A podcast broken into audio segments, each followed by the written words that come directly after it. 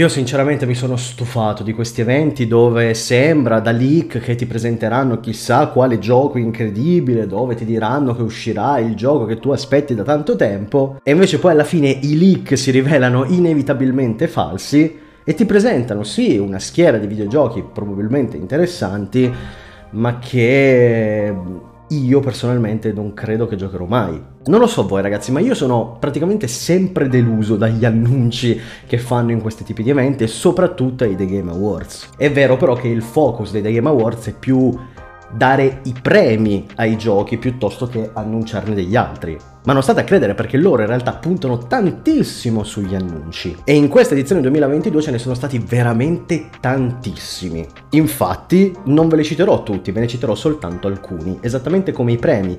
Dei premi infatti parleremo soltanto di 6 categorie, che poi sono quelle più importanti, quelle di cui frega realmente qualcosa alla gente e agli sviluppatori. Performance, score and music, art direction, best narrative, Game Direction e ovviamente il Game of the Year. Ciancio le bande e partiamo subito.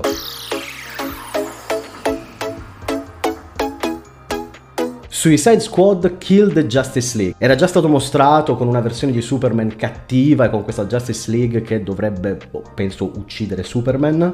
E questo trailer è stata l'occasione non solo per rimostrare il gioco, ma anche per mostrare l'ultima interpretazione di Kevin Conroy nei panni di Batman. Che per chi non lo sapesse, Kevin Conroy ha dato la voce a Batman sia nei videogiochi di Arkham che, in, che nella serie animata e che è scomparso recentemente. Quindi è stato un omaggio veramente incredibile dovuto per questo grande interprete. E quindi niente, quindi ci sarà Batman in Suicide Squad. Bene, molto bene, doppiato da Kevin Conroy. C'è stato poi spazio per l'annuncio di The Last of Us parte 1 su PC, ovviamente stiamo parlando del remake, che uscirà il 3 marzo 2023. Mostrato poi con un trailer gameplay il uh, sequel di uh, Jedi Fallen Order, Star Wars Jedi Survivor, questo uscirà invece il 17 marzo 2023. E poi si è mostrato anche il trailer di Dune Awakening, il problema è che è un MMORPG open world anche no. E poi la prima bomba, ovviamente bomba per quel che riguarda il Game Awards, sappiamo bene i rapporti tra lo sviluppatore di questo gioco e il presentatore dei Game Awards, il presidente dei Game Awards, Death Stranding 2. Ora, in realtà, considerato che il primo Death Stranding non è che sia stata tutta sta roba, soprattutto la storia non aveva né capo né coda ed era raccontata nel modo più stronzo e complicato possibile, non è che abbia tutto sto hype per Death Stranding 2, cioè mi frega meno di zero per dirla proprio in quattro parole. Ma comunque è sicuramente un colpo per PlayStation. Poi due colpi che arrivano dritti dritti dal passato, classiconi con Baldur's Gate 3 e Diablo 4, di cui abbiamo anche una data, 6 giugno 2023. C'è stato spazio poi per Burning Shores, che sarà il DLC di uh, Horizon Forbidden West, è stato mostrato questo gioco molto particolare che si chiama Crime Boss Rocky City che dovrebbe uscire il 28 marzo 2023 eh? ed è tipo uno sparatutto, mi sembra in prima persona open world, pieno zeppo di celebrità ma non ho capito che tipo di gioco sia, no? però mi attira, è, è, curioso, devo approfondire. Poi c'è stato il tanto atteso, boh, qualcuno lo attendeva, il DLC di Cyberpunk 2077, Phantom Liberty, in cui è stato mostrato anche Idris Elba che a quanto pare interpreterà un ruolo all'interno di questo DLC e ultimo ma non per ultimo il trailer di Final Fantasy XVI che dovrebbe uscire il 22 giugno 2023. Oh, e passiamo adesso alla sezione che eh, stavamo aspettando, la sezione più importante del video, quella relativa ai premi.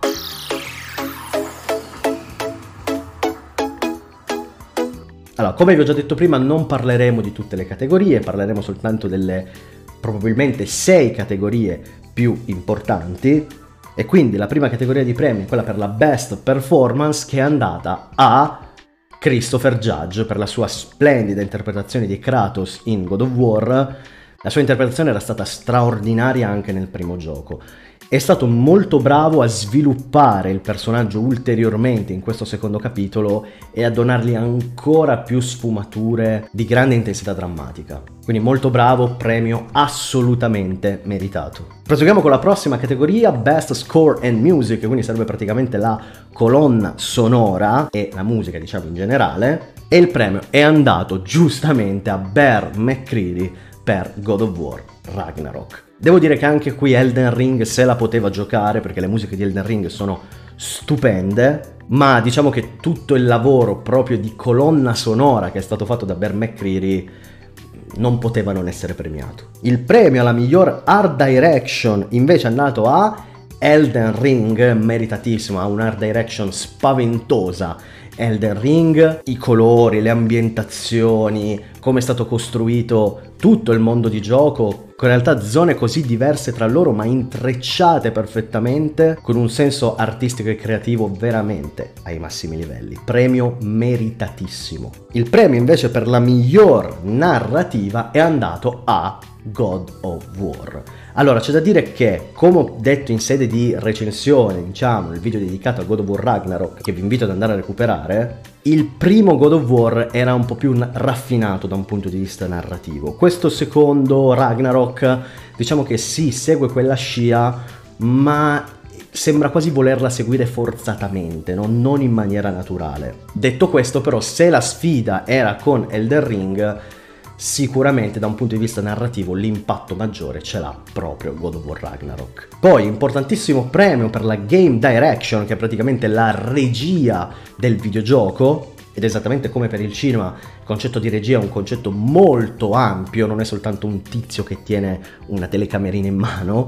E il premio per la miglior game direction è andato a Elden Ring. Anche qui un po' a sorpresa perché dato lo stampo, diciamo, più autoriale anche della regia di God of War Ragnarok, si pensava che potesse vincere. E invece Game Direction se l'è shippato Elden Ring, che è un premio importantissimo. E ora il premio che ovviamente tutti stavate aspettando, di cui già saprete chi ha vinto, lo sapete già anche perché l'ho messo nel titolo, l'ho messo anche in copertina. Il Game of the Year 2022 è Elden Ring. E io devo dire ragazzi che me l'aspettavo. Me l'aspettavo perché c'è stata questa sfida tra God of War Ragnarok, che ha avuto più nomination, ha vinto anche più premi rispetto a Elden Ring, e proprio Elden Ring.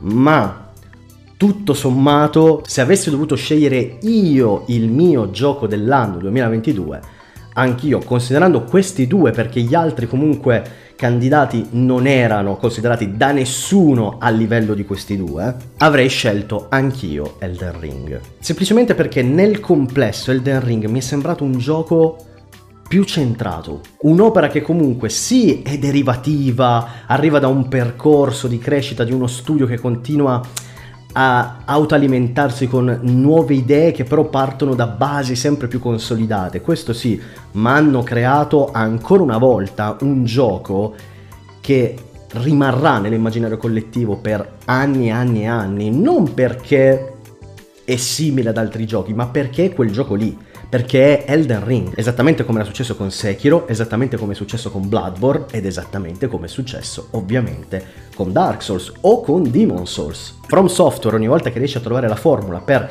evolvere il proprio genere, unico che è il loro genere, fanno un capolavoro e vincono il Game of the Year. Quindi ragazzi c'è poco da dire, c'era questo scontro tra due titani, ma alla fine secondo me ha vinto il migliore. Il Game of the Year 2022 assegnato ad Elden Ring è un premio giustissimo e strameritato. Bene ragazzi sono molto contento di aver riportato anche quest'anno una sorta di recap del, del, Game Awards con qualche commento sugli annunci e sui premi. Io ragazzi vi saluto, vi ricordo di iscrivervi al canale YouTube, di seguire anche Sproloquify su Spotify e di iscrivervi alla pagina Instagram. Con questo ragazzi è tutto, noi ci vediamo ad un prossimo contenuto. Ciao ragazzi!